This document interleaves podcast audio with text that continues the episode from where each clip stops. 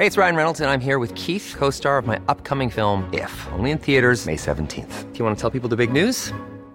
All right, I'll do. Sign up now and you'll get unlimited for $15 a month in six months of Paramount Plus Essential Plan on us. Mintmobile.com slash switch.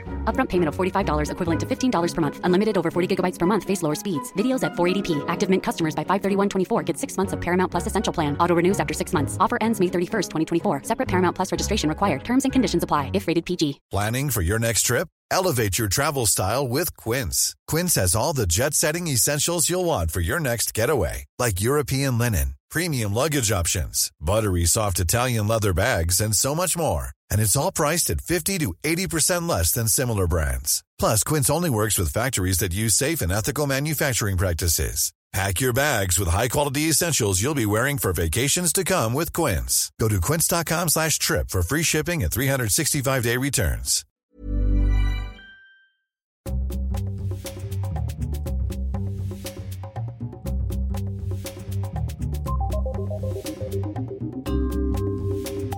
Hello, and welcome to Your Book, the podcast for literary nosy parkers. I'm your book inspector, Daisy Buchanan, and the author of Insatiable, a love story for greedy girls. If you'd like a signed copy, you can order one from the Margate Bookshop. They deliver nationwide. Before we start our next series in earnest, we're back with a very special episode with Tilly Fitzgerald, one of the winners of our the Books to Nourish auction. If you enjoy this episode and you're able to make a donation to the FareShare charity, we would really appreciate it. We visited Tilly beside her actual bookshelves and we talked about her love of Australian authors, our shared excitement for Marian Keyes' upcoming Rachel sequel, and what makes reading truly addictive. Enjoy. So, Tilly, I'd love to start by talking to you about your relationship with reading. And is reading something that's always been in your life, or have there been different periods of intense reading and picking up and coming back to it? Sure. Um, it has definitely always been in my life, um, but it has become very intense over the last couple of years. Um, not for the reason you might expect. Um, so, I think whilst I was on maternity leave, because my daughter would only sleep whilst being driven around or walked around, I then discovered your podcast. Um, and from there, I started writing down pretty much every single recommendation that you or one of the authors provided.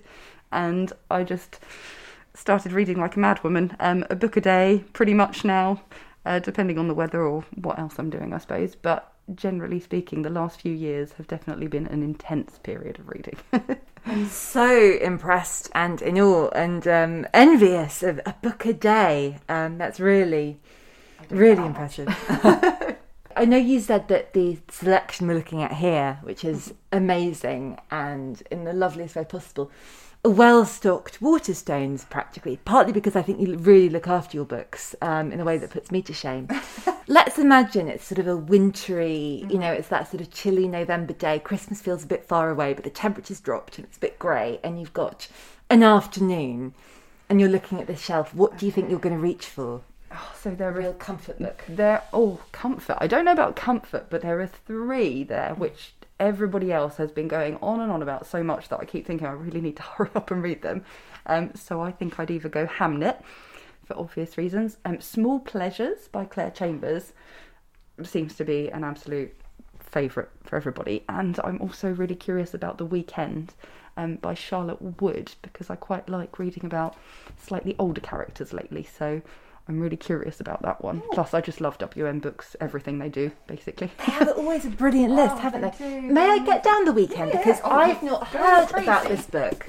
Oh, yeah, so it sounds, I think it's um, for kind of older friends who go away for a weekend, and it just, I don't know, just sounded quite intriguing. Sylvie, Jude, Wendy, and Adele have a lifelong friendship of the best kind, loving, practical, frank, and steadfast. But when Sylvie dies, the ground shifts dangerously for the remaining three. These women couldn't be more, couldn't be more different. Jude, a once famous restaurateur with a spotless life and a long-standing affair with a married man. Wendy, an acclaimed feminist intellectual.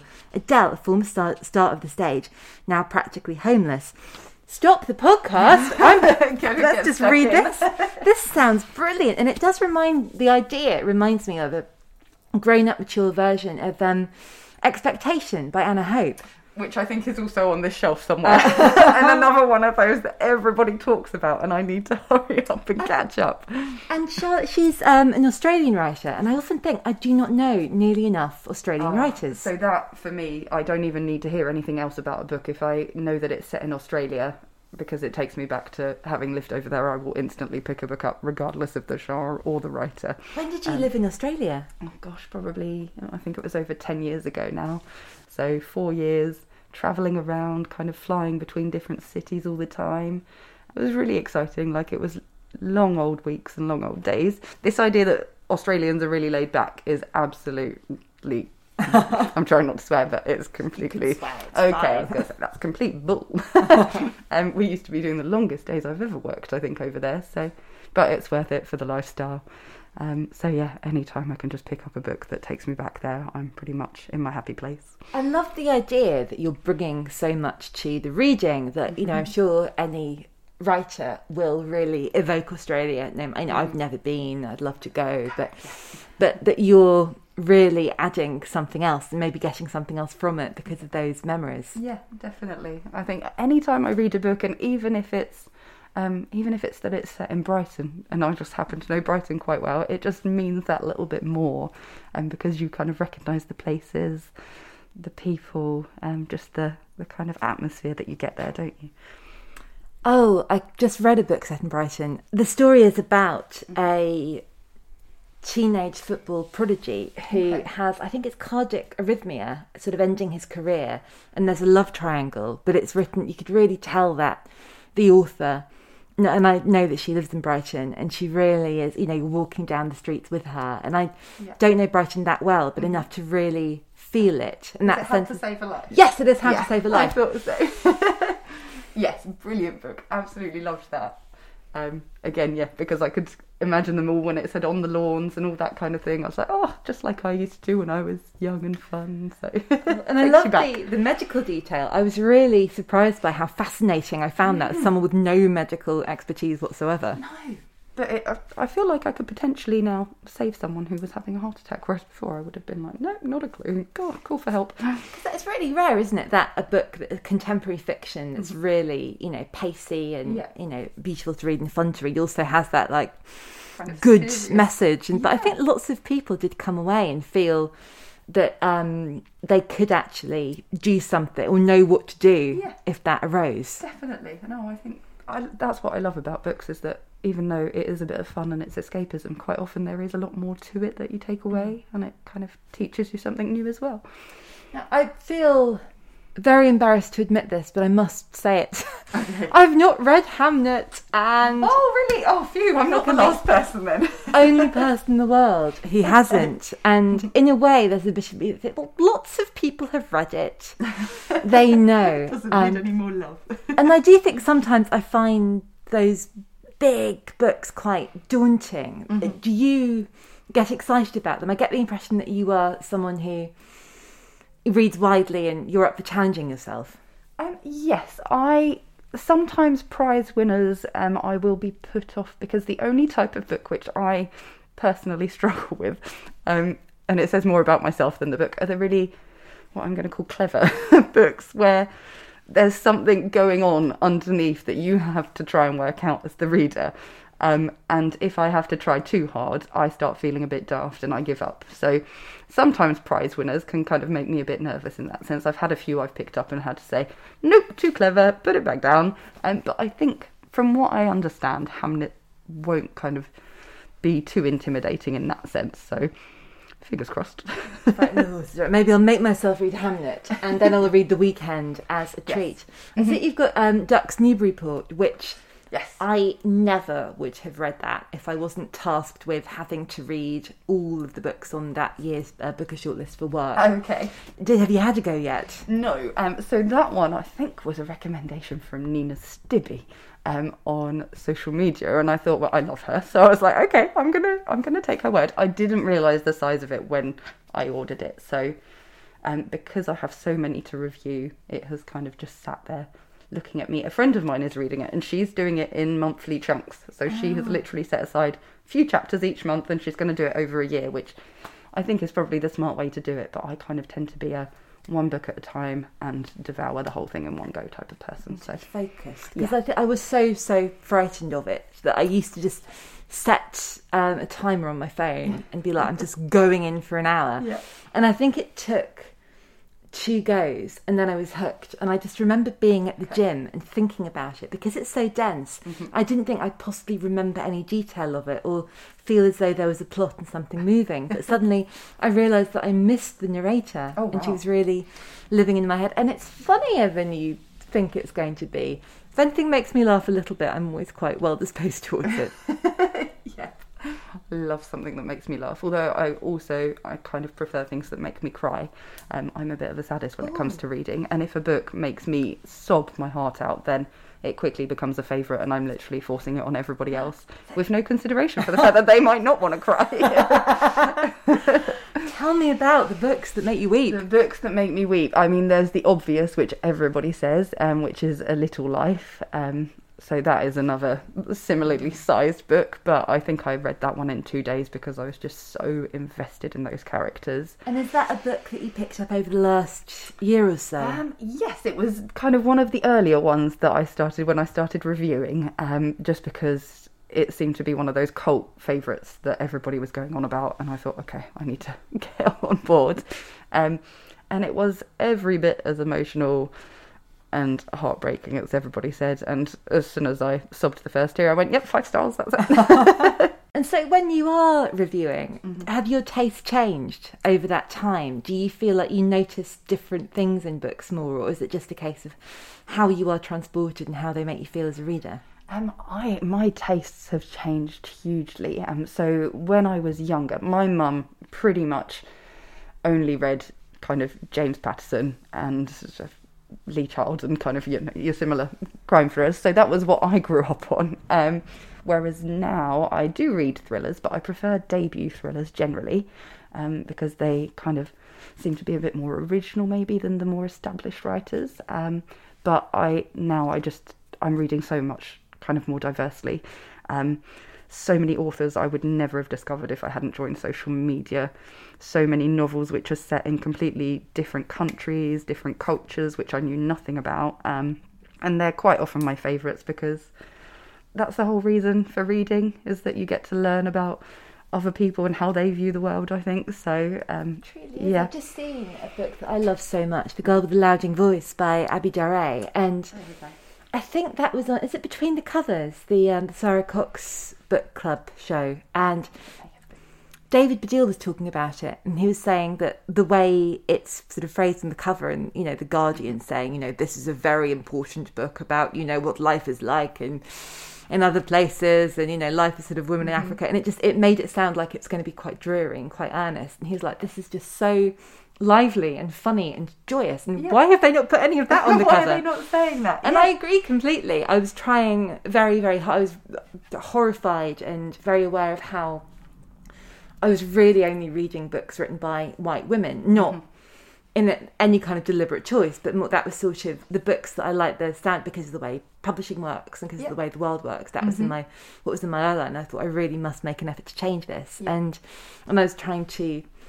And still am trying to read much more diversely, and that was one of my standout books of last year. I think. Okay. I was really surprised as well at how I just galloped my way through it, and how the pace and the momentum of it. Mm-hmm. And um, I think she's called Adunni, the heroine, and I've not loved anyone I've met in a book more. And I know now there's such a craze or this idea that like oh unlikable women that's what we want no i want if i'm hanging out with someone for a whole book i want to like them and i've Yeah. never loved anyone like i've loved Adunni in that book Okay. Oh, now you've made me want to pick that one up next. I kind of have a bit of free time at the moment, so I might be tempted. But I know what you mean about a lot of people do just market them as being very important, and you know you need to kind of understand. But they are still also really good fun. Um, have you read His Only Wife at all? no is that here And that is upstairs on the I have read them bookshelf. there is one of those, luckily. Um, but yeah, again, it just had me in absolute stitches. It it does teach you about a different culture, but it is also just brilliantly written and engaging and hilarious. So I just think people who don't kind of read diversely, and as you say, that's because of the way things are marketed and how it's quite often been, but they're just missing out on so much. Sure. Well, on that note, shall we go to the other shelves? Yes, let's go see some which have actually been read. Tilly has taken up the most beautiful space, the huge.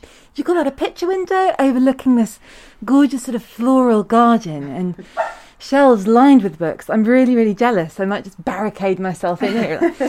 I live do, here now. I haven't seen my husband in months, to be quite honest. He's downstairs and I'm here with my books. I spy a proof of a book I love very much. Everyone is still alive by Pal the podcast, Cathy Rentzenbrink. yes, I finished that one yesterday, so Ah. I sat there waiting to review it. But oh my goodness, I just, I absolutely loved it. I, I loved Dear Reader.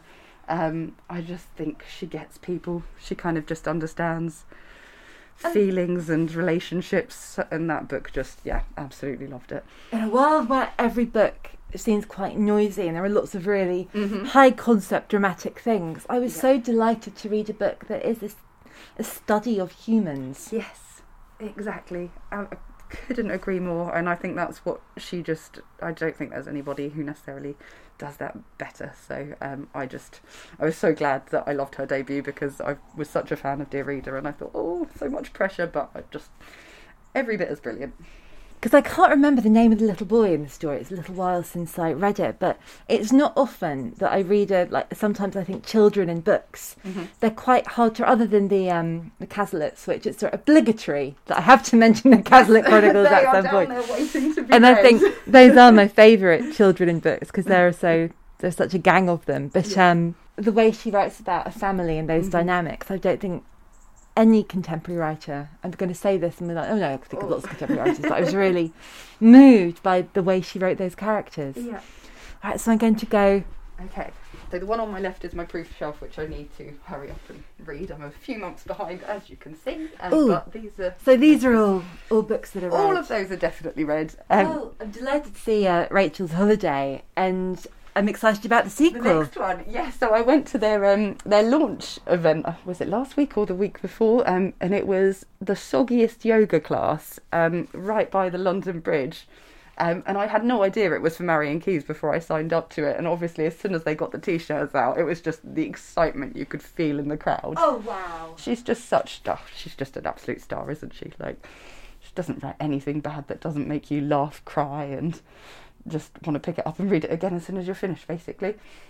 So, yeah. It's really interesting as well. I think that idea of the character who is so loved because that book is so sort of character led and revisiting her and how Rachel has grown up in all of our minds since and how she will. Are there any other books where you would love a sequel? You'd love that Oh my character to turn up again. Um, there so many. Um, gosh, that's really tough because I most books, as long as the, as you say, as long as it's a likable character, um, then I would love to revisit so many of them.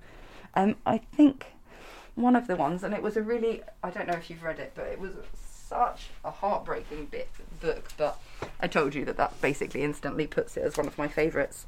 Um, Boys Don't Cry. And there's Marian on the cover. Uh, yes, exactly. So if it's got praise from Marian, um, and it's, well, I don't want to give too much away, but it's this absolutely heartbreaking story about two young brothers.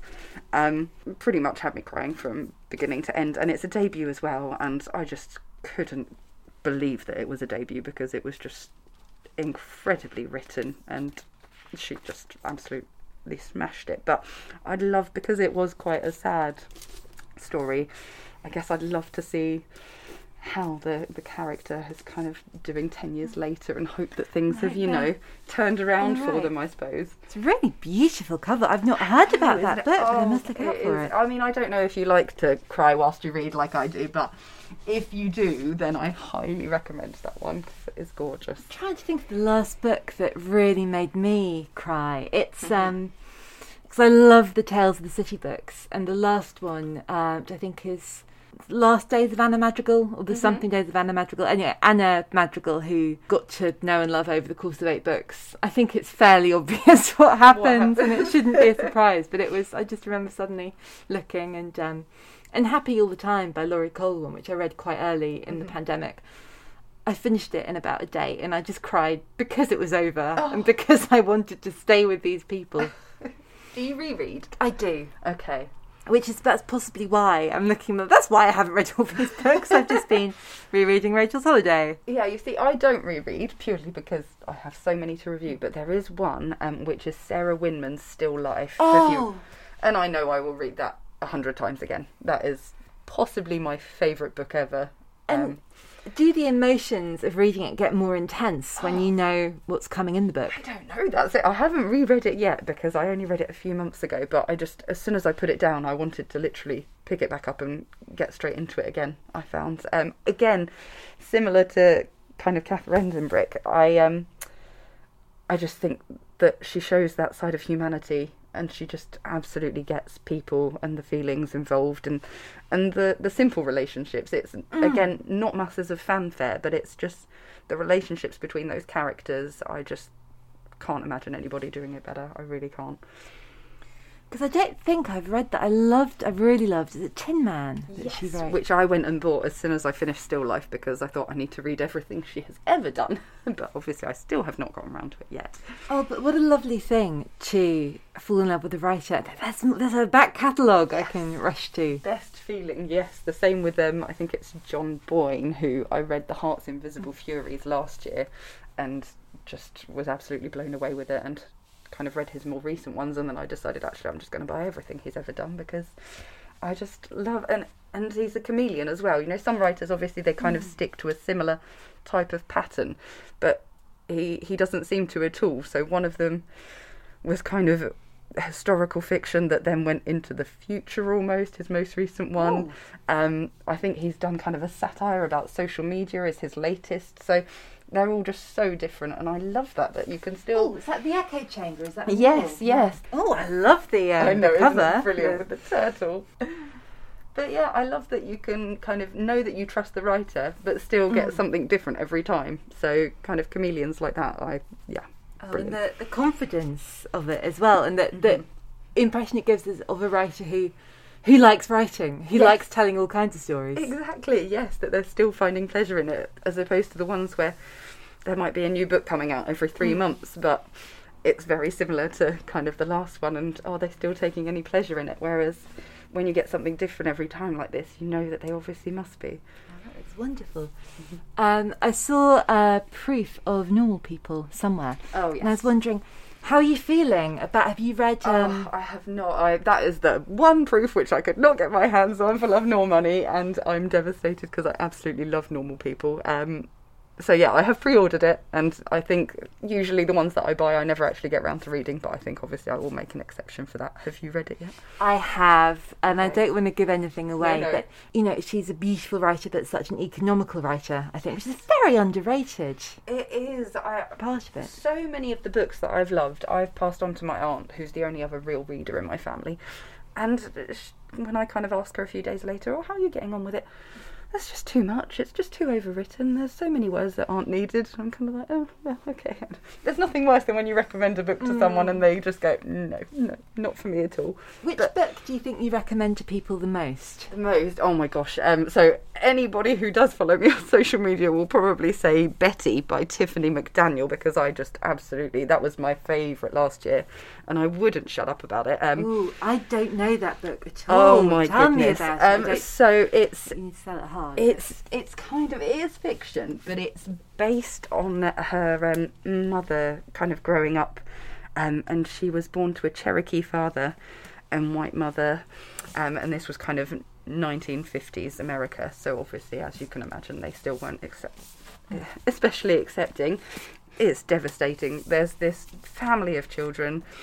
The relationship with her father is incredible, and because he's kind of got that Cherokee background, it's just so wise. It's one of those everything he says, you kind of think, oh, I need to write that down. I need to make a note of that because it's just magic. Um, whereas the the relationship with her mother is kind of the total opposite and quite cold, and it's almost as if the mother kind of resents the children for for being stuck in that marriage. But um, I just, again, it's another one which just had me crying. You know, all these kids, all it's quite. Um, it's quite gut wrenching, and people have said to me, "You really need to start doing trigger warnings on this one before you go shouting about it to everybody," which is so true, because I never think about that. I'm always worried about doing spoilers, but it is true, obviously, that some people might find it quite upsetting. But I just thought it was beautiful. I just loved every second of it. Um, and yeah, I just, it's probably, I think a lot of people have said to me that they have bought it since I um, kind of wrote about it. So I think that probably is my most recommended one. But still, life is now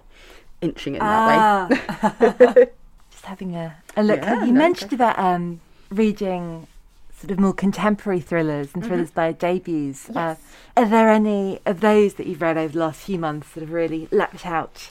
Yes, definitely. Um, so, I mean, I have to say, actually, there's an imprint which just everything that I've read by them over the last few months has just blown me away, which is Viper Books. Um, and I don't know if you've heard of or read The Appeal by Janice Hallett. Oh, I think I've heard of. Um, yeah, so I think it's Waterstones' book of the month at the moment. I think, which might be by, but it's um, it's just so original. It's unlike anything I've ever read before. Um, so it's almost as if you are part of the investigation, and it's done. A lot of it's done through like emails, post-its, text messages. It's all. It's unlike anything I've read before, but as somebody who generally is asleep by 9 pm, this is the one and only book in my whole life which I have stayed up until 1 am because I had to Oh, finish wow. it there and then. So that's, That's about as high a praise as you get. um, but also another one from Viper Books which just blew me away this year was The Last House on Needless Street. I've heard about that. It is the weirdest, craziest, most unexpected book that I've probably ever read, quite possibly. But it's just brilliant. I was just, I kind of, you know, when you finish something and you think, I think that person might just be a bit of a genius. Like, it just completely and utterly blew me away. It was kind of billed as horror, so I was a little bit nervous because hmm. that's probably not a genre I tend to read that much. But I didn't find it too creepy in that way. Oh, but I So, what thought, made you think, oh no, I'm gonna gonna get frightened? I, I think it was the fact everybody was raving about it, including even I think Stephen King. So I just kind of thought, and it was a, it wasn't a debut, but I think it was possibly a debut with adult writing. I think she might have been writing um, for kind of younger adults before that. And I just, for me, I always want to kind of push myself to read outside of what I'm kind of my comfort zone. And I thought, well, if everybody else is loving it, and I just kind of wanted, because there was quite a big social media campaign about it, and I won't give too much away, but there's this whole thing about a cat and how one of the characters might be a cat. Um, and I kind of, I just, I had to know. Basically, I think it was the curiosity that that got me in the end. But yeah, it's just brilliant, out of this world. Um, if you are up for reading something a bit different, that will leave you a bit like what? Yeah, because I think I was like, oh, horror, no, I don't like Yeah. being scared. I like to laugh. It's pretty much it. But now, you know, my curiosity yeah. is Definitely, Definitely. worth it if you can. Um, if you can brave it, hide behind a pillow for the scary bits. and just have, you know, something like the pursuit of love sort of on one side if I need a kind of Yeah, breather. Exactly. Go for some comfort on that side. Yeah, absolutely.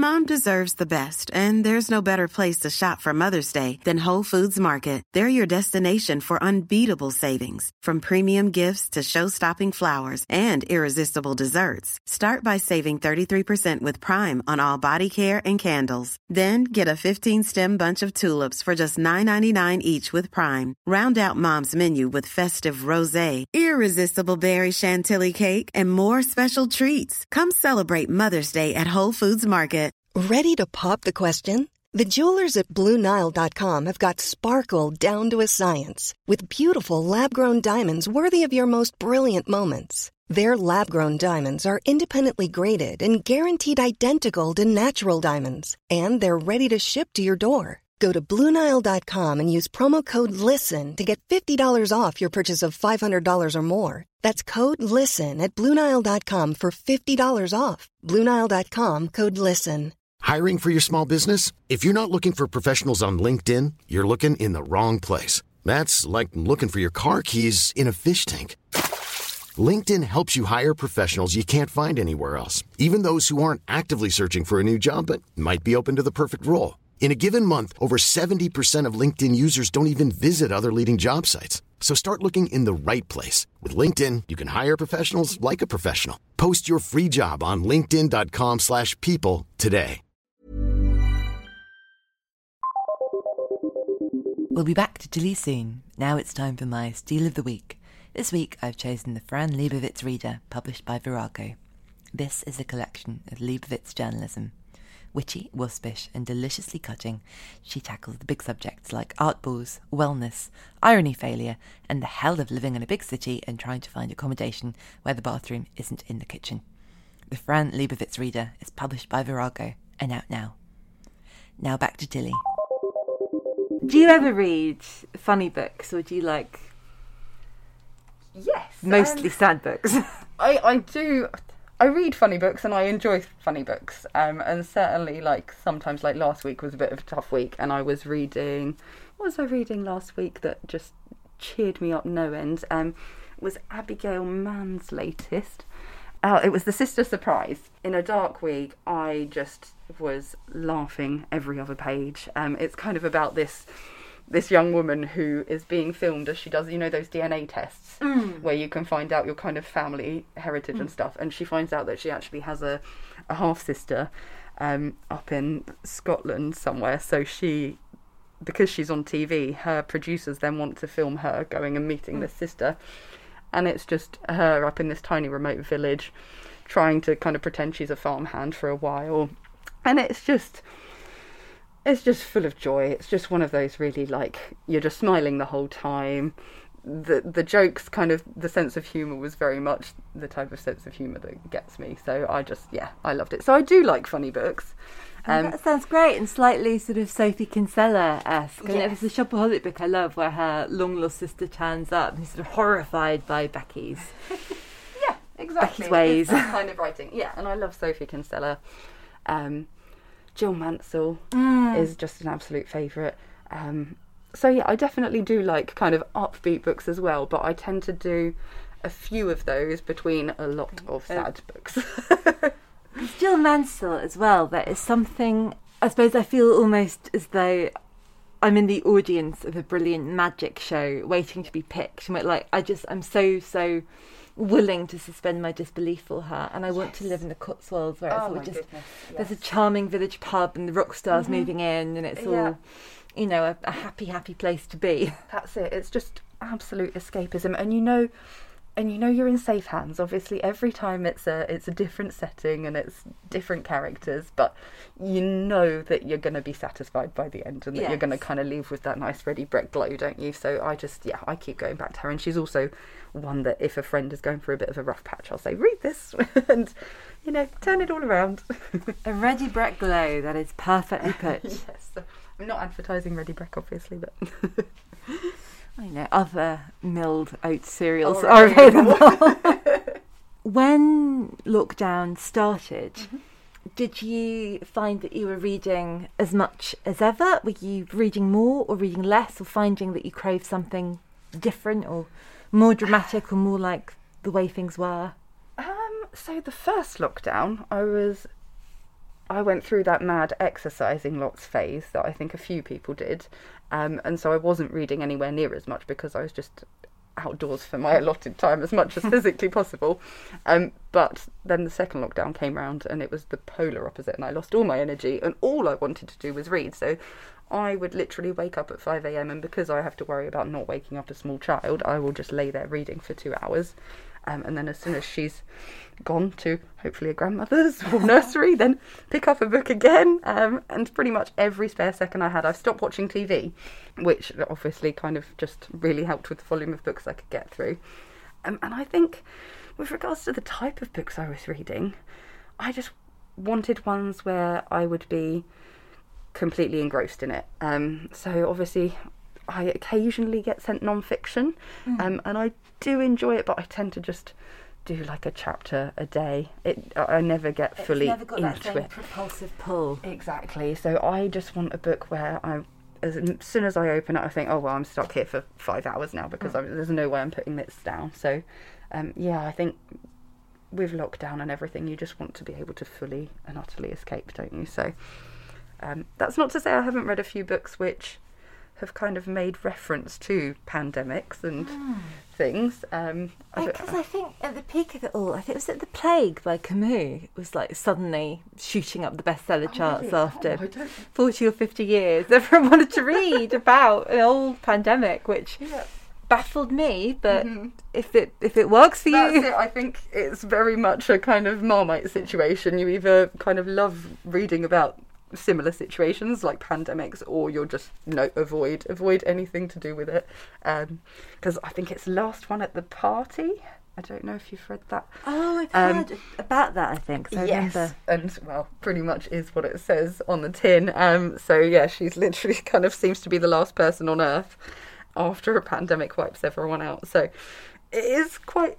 I did find it a little bit like close to home in the sense of, oh, could it really ever get that far? And you do start getting a bit anxious. But um, I think it's distances itself enough Yeah. to kind of not feel like And maybe now, because I think at the time I was like, oh, I'm not quite sure I can put myself there, Yeah. but maybe, maybe in time. But that was why I loved um, the Cazalets, and that was uh, people kept saying, oh, you must have read it, and it's such a sort of because I love a kind of Nancy Mitford, you know, mid-century, thirties, you know, gals, people being posh but poor.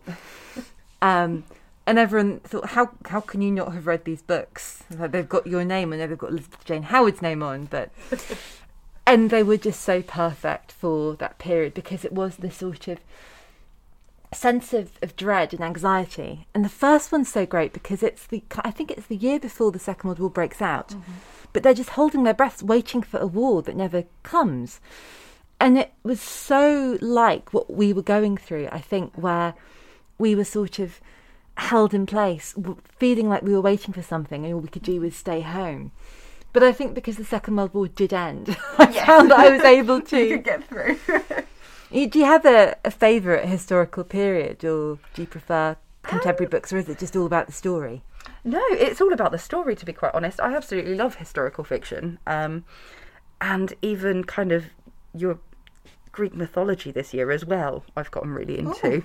But I don't, I certainly don't have a particular period of time that I think, oh, I've got to read everything that's set in that time. In fact, I'd rather every kind of historical fiction novel I read be somewhere different or a different time because I, I want to learn something new every time.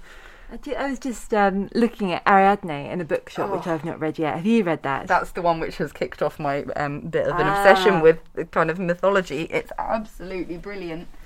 Um, I've got it down here. I just. It's the first time my husband can try and explain kind of the, the Greek mythology and everything to me, and it just goes in one ear and out the other. Whereas by the time I finished this, I felt like I could actually sit you down and write an essay about it. I can't anymore because it's been a few months since I've read it and it has gone out of one ear. And but it's just brilliant, and I love all these retellings from the female perspective as mm. well because obviously it's so it's been so overlooked for so long. Um, and it's just lovely that they're finally being kind of given a voice, I suppose. It really does feel like an exciting time for that. And I suppose that's, you know, because I know so shamefully little about that period. And again, it's that sort of daunting, like how much knowledge do I have to go in with? But now I feel if I could learn something, I'm I'm going to go for it. Yeah, that always gets another. That's another one that gets five stars from me. Is if I feel like I've gone away and I've learned something while still being really interested and engrossed, as opposed to the way you learn something at school. Then that's a five star hit for me.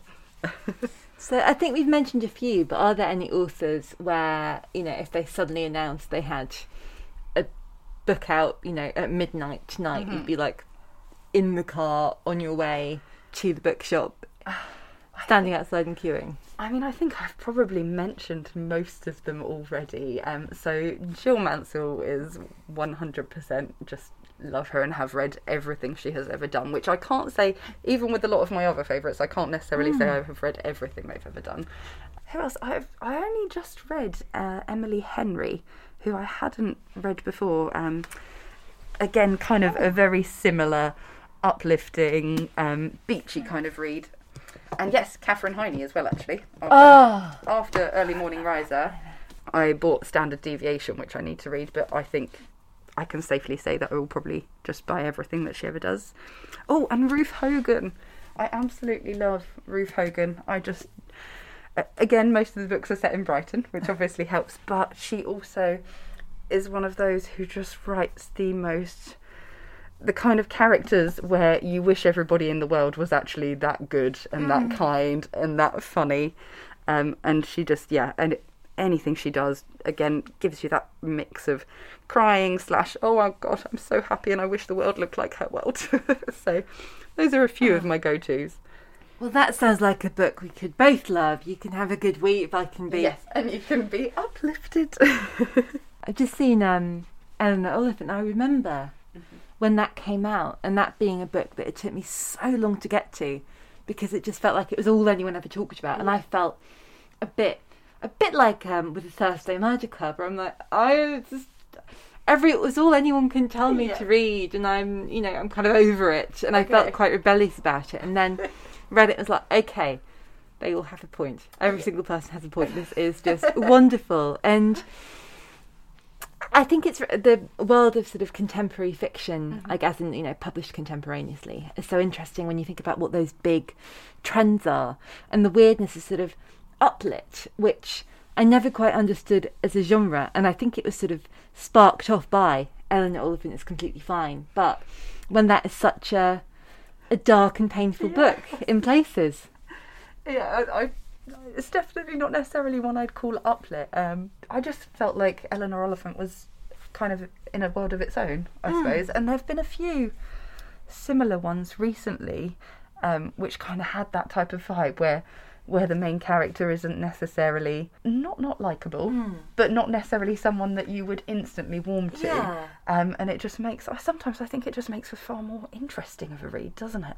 I think there's a big difference, isn't there, between being unlikable and being flawed. Strange. And I think that Eleanor just feel like us are most awkward. And I, but I think that's that we all feel a little bit like that. And there's a sort of a misfitty bit of us that just really, really responds to that much Yeah. vulnerability. I think vulnerability done well is a very powerful thing. Yes, it is really relatable. I've um some of my favourite books over the last few years, and obviously just because of being a new mum, are um are novels which explore the kind of darker side of motherhood. So um I- I'm just looking. When I ran away, is literally about a mother who just has enough. She's exhausted. She's worn out. Her husband's not kind of doing as much as he could, and she just leaves him to it. Just leaves him and the baby. And I just there's something so relatable about it that I will pick up anything if it's in that kind of genre at the moment because motherhood isn't all kind of you know peachy keen and the Stone Diaries is the last book I read in mm-hmm. 2020, and if I remember right, and I might not be, it begins that the heroine of that book, I believe, is her mother die in childbirth and she doesn't know she's pregnant. And it's sort of a kind of a book about being motherless and about the different ways to be a mother or not. yes I think so because she's taken him by another family um, and I think she ends up then marrying I believe And then there's that It's bit where she ends up like living in like a sort of boarding house, and she's sort of estranged, and like her dad is. yes This is why you're the reviewer, and I, don't- I can't no, no, remember. That's but- exactly. I, I'm terrible, as I say. If I've read it more than a few days ago, then I will probably have forgotten the details. But I think you are onto the right one. Um, and again, yes, I found that one. Just kind of, uh, there was something about it that just pulled me in, and it is because I like seeing stories where it's not a picture perfect version of motherhood. Um, where you know people are fed up and they do want to walk out and go to a hotel for five nights because quite often I do. um, so yeah, those have been also some of my favourite kind of reads. And the push, I don't know if um, you've read the push at all. Oh yes, I interviewed Ashley uh, about a year ago, and Yeah. that's a real. This idea of sort of you know dynastic evil, and Yes. I think it's such a. It went to dark places where I think other people are afraid to tread. But that's what I love about it. I mean, one of the biggest things that put me off having children was we need to talk about Kevin. Mm. Um, that was one of my. I know it's so unrealistic, but that was one of my biggest fears. Like, what if you give birth to a psycho?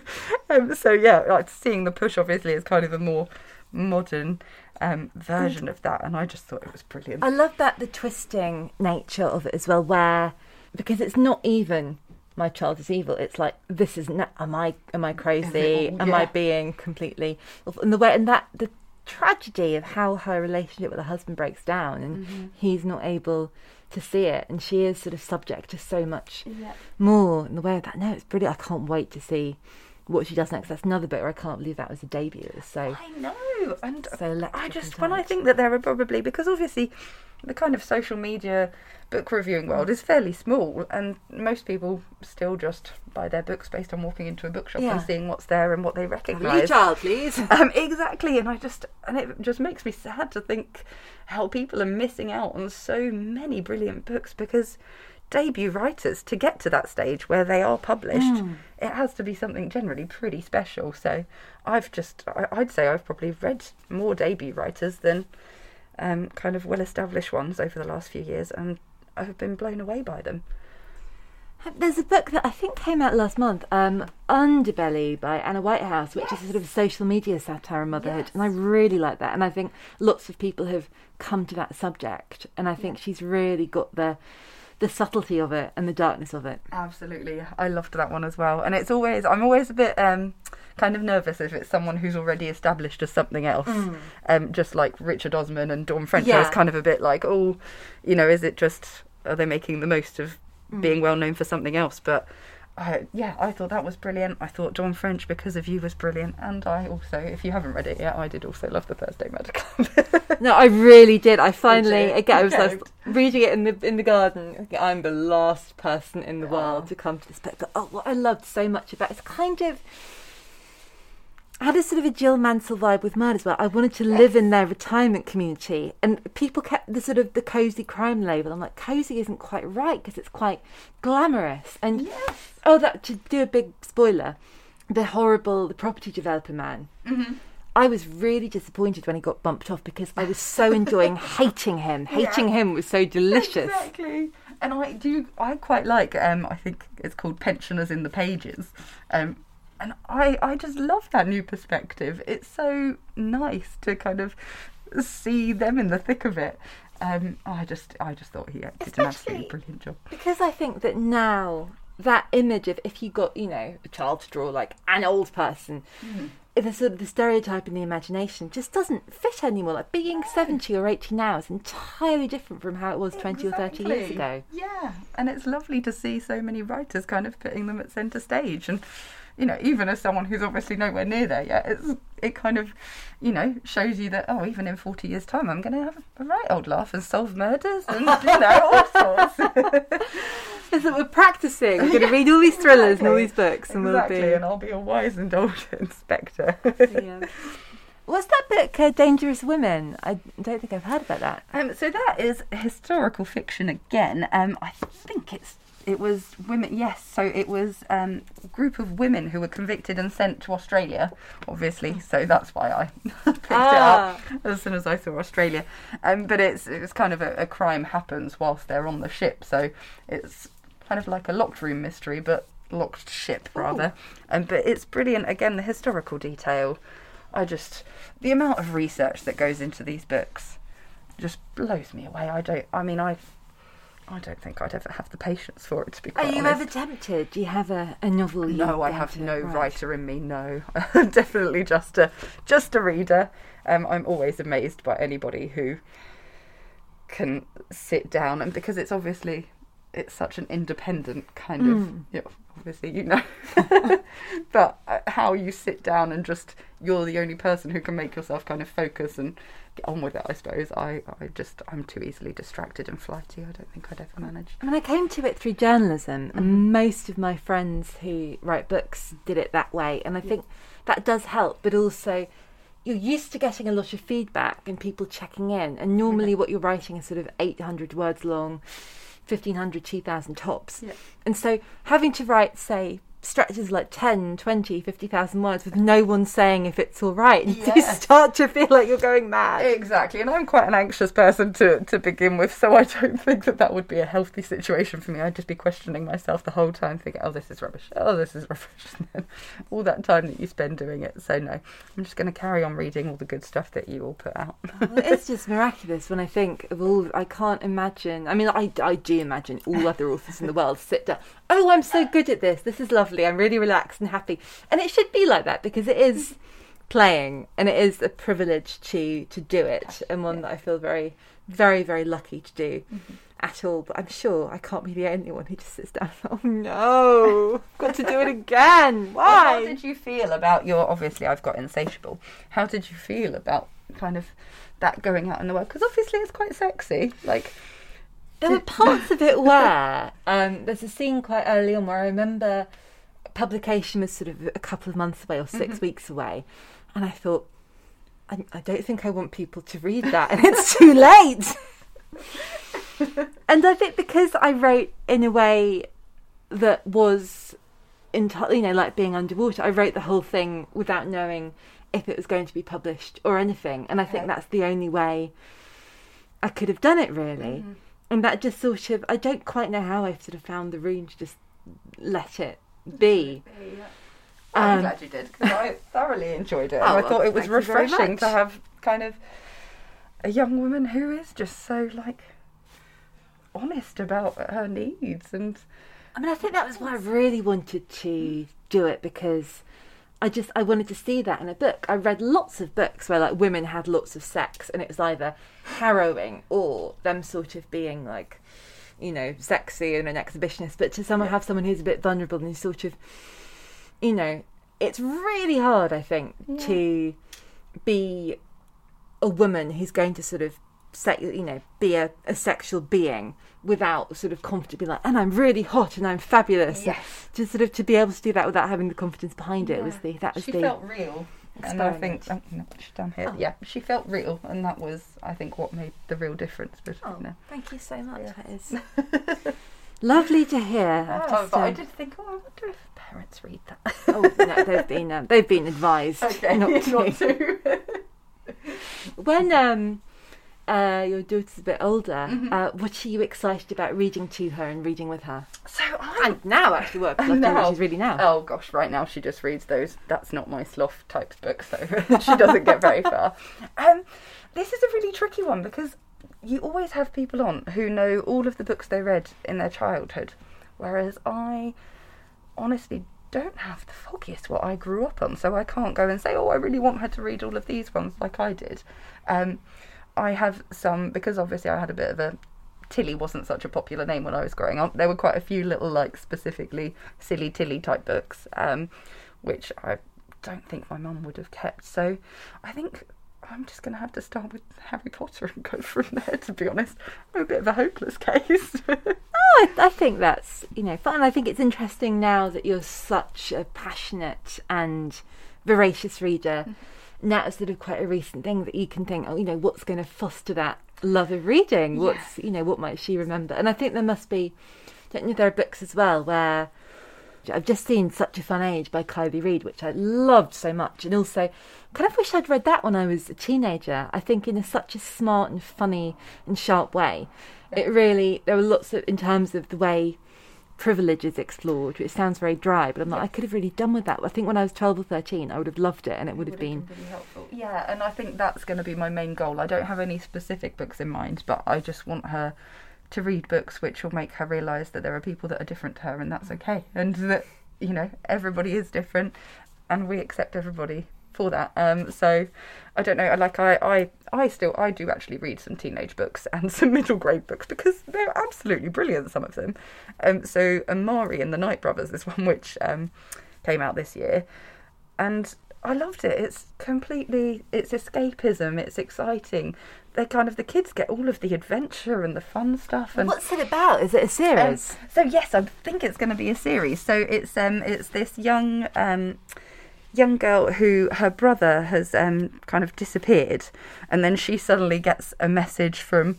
I kind of had a bit of a like um what was the Will Smith film where with the aliens? oh, Um, Men in Black. Yes, that's it. It kind of had a bit of a Men in Black feel, feel Ah, where, where she suddenly gets this invite to this secret academy, and it's all kind of they've got superpowers and there are you know aliens and things to defeat. Um, but again, it, it's a young black girl who doesn't necessarily feel like she fits in at her school, and then she goes to this academy, and she's kind of the absolute badass there. So just things like that.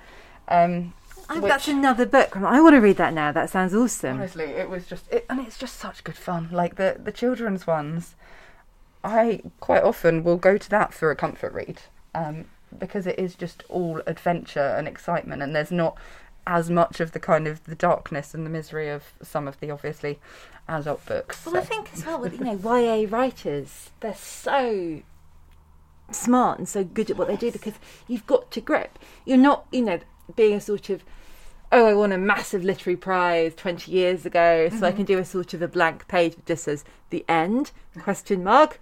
she contemplated her fingernails, and then there's like stares at a pond for 500. But you've got to be like on, on, on, like because yeah. Young readers care about the story, not like the brand of the author, and I think that really shows. And Yeah.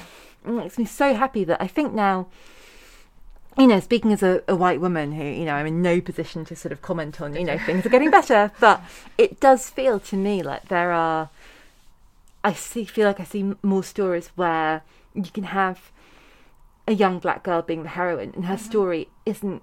The most interesting part of her story isn't that she's a young black girl; it's she's in space or Exactly, it's that she can do magic and save the world. Um, yeah, and that's and what I loved. I very briefly worked as a bookseller, and what I loved is that all kind of types of kids were picking picking up this book, um, whether that was a young white boy or you know, it didn't matter. It kind of they're not as in the same way that you know for decades we've quite often just gone for well i'm a kind of middle class white woman i'm going to go read the book that features a middle class white woman with the kids they're kind of growing up with the the kind of It's so true, isn't it? more it works diverse and exciting range of books. It's really important for all kids to see themselves in books. It's also really important for kids to read, as you said, about other people in other worlds. Exactly, yeah. So that's I think that's just my biggest hope for my daughter when she, she starts reading properly is just that she's gonna explore a bit of everything and Can you remember? I know you said it's sort of tricky, but was, was there anything, any sort of, you know, the first adult books you read before you were fully into Yes. adulthood? So I, I mean, first of all, because my mother was reading all the kind of James Pattersons and things, I was reading those at kind of 12, 13, which obviously, with hindsight, there was a lot of murder and grisly stuff going on. Um, but also, I will never remember the name of it, but I do remember reading a Penny Penny Vincenzi um, when I was younger, and um, I think that was the first time I'd kind of read anything to do with sex or um, or kind of masturbation or anything like that. And I'm just thinking, oh, I'm pretty sure that my mum wouldn't have wanted me to pick this one up off her shelves, but. Um, so yeah, that's probably the first one I can remember. Funny because my aunt was having a clear out Mm. and she had a big pile of books. She's like, oh, yeah, do you want something to read? And there's lot, I think there's lots of like Ken Follett and things. And I saw the Penny Vincenzi and it was like a woman in like a very tight, sexy black dress and a big Mm-hmm. Hat and gold jewellery. And I was like, I want that one. It's like, Exactly, maybe not that. And I'm like, cover. no, I think I'm going to, I think I had to smuggle it out of somewhere. Yeah, exactly. So I really must. I have to say, I want to revisit those books because the experience of reading something like that at the age of kind of 13, 14 versus now as an adult, Just I'm flipping sure I certain missed a lot. Oh, I wonder if Penny Vincenzi, because I know, you know, God rest her soul, she mm. died very recently, but if she's due a reappraisal like Mary Wesley, who I love, because I think that she is possibly, because of those, the, the packaging of those books is so mm-hmm. of its time and very sort of. Yes. Dynasty-esque, but I think there are, I think Sarra Manning, friend of the podcast, guest of the Yes. podcast, big fan, Love and her, oh. Ah, lovely Rescue Me, Yes, love a loved with a dog. Yes, me too. I'm so excited. I think her new one might be coming out in a few months. And I think it's a very I think it might be set in the 80s or early 90s and it's a really sort of London focused oh, romance and mm-hmm. ah it just it sounds like all of my favorite things. Nostalgia. really yes, that. I love, love, love, love the 80s, 90s kind of vibes. Um, are there any books that we haven't talked about that you're very keen to tell me about or just a matter I'm we've got a this is going to be a good long book list which delights me and um, but I'm not the person who has to write the book list Um, gosh, I mean, I honestly have read so many brilliant books. I think one of my standouts has to be The Walking People by Mary Beth Keane. Um, I don't know. Have you? I know don't- that Ask Again Yes was her kind of more recent one, Ah. which was very popular, and then I think they they then published her previous one over here. It's about this Irish family um, who who kind of go and settle over in New York, and it's just a bit one of those kind of family sagas, but it's so beautifully written and just it was again one of those that just had me weeping Oh. because so much happens to this family, and it's just I, don't- I just think again another person who just writes humans really well Oh, and just kind of gets to the core of what it is to be human. So that's probably another one which I would love to give a little honourable mention. And just by you, Megan Wolitzer, and Lisa Taddeo, I am in. It sounds a bit like um, Brooklyn, which I read on holiday a few years ago, and was very like, oh, I'm not sure I'm going to it because um, maybe put off by the idea that it was like a about a young woman, and it was like, oh, it's a man writing a young woman, and it's very like without a, a totally sort of judgmental, like not for me, thank you, and then ran out of books on holiday, read my friends, but oh my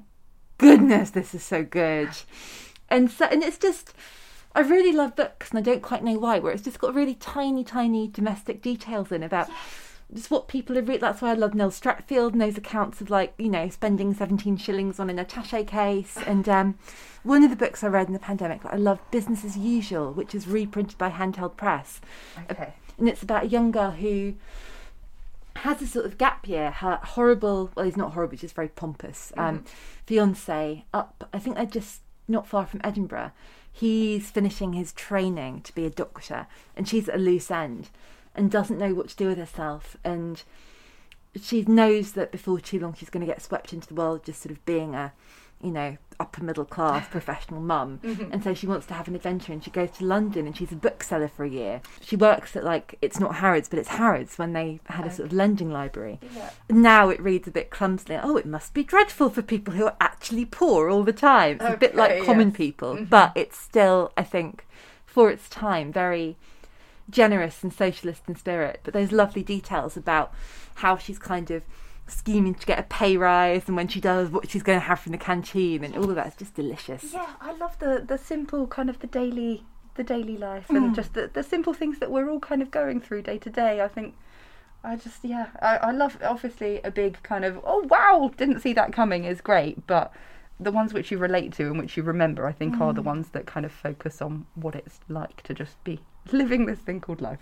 Oh, I'm currently having a reread of Diary of a Provincial Lady. I have and brought that is- on your recommendation. oh well, I, it's great fun. I've mm-hmm. definitely I've read it before, but I'm enjoying it so much more Okay. now. I think it's much funnier than I remember it. yeah. Yeah, I'm looking forward to that one. I think was it Sarra Manning as well that Yes, loved it. I big think as soon as I heard both of you talking. Even when we're on a budget, we still deserve nice things. Quince is a place to scoop up stunning high-end goods for 50 to 80% less than similar brands. They have buttery soft cashmere sweaters starting at $50, luxurious Italian leather bags, and so much more. Plus, Quince only works with factories that use safe, ethical, and responsible manufacturing. Get the high-end goods you'll love without the high price tag with Quince.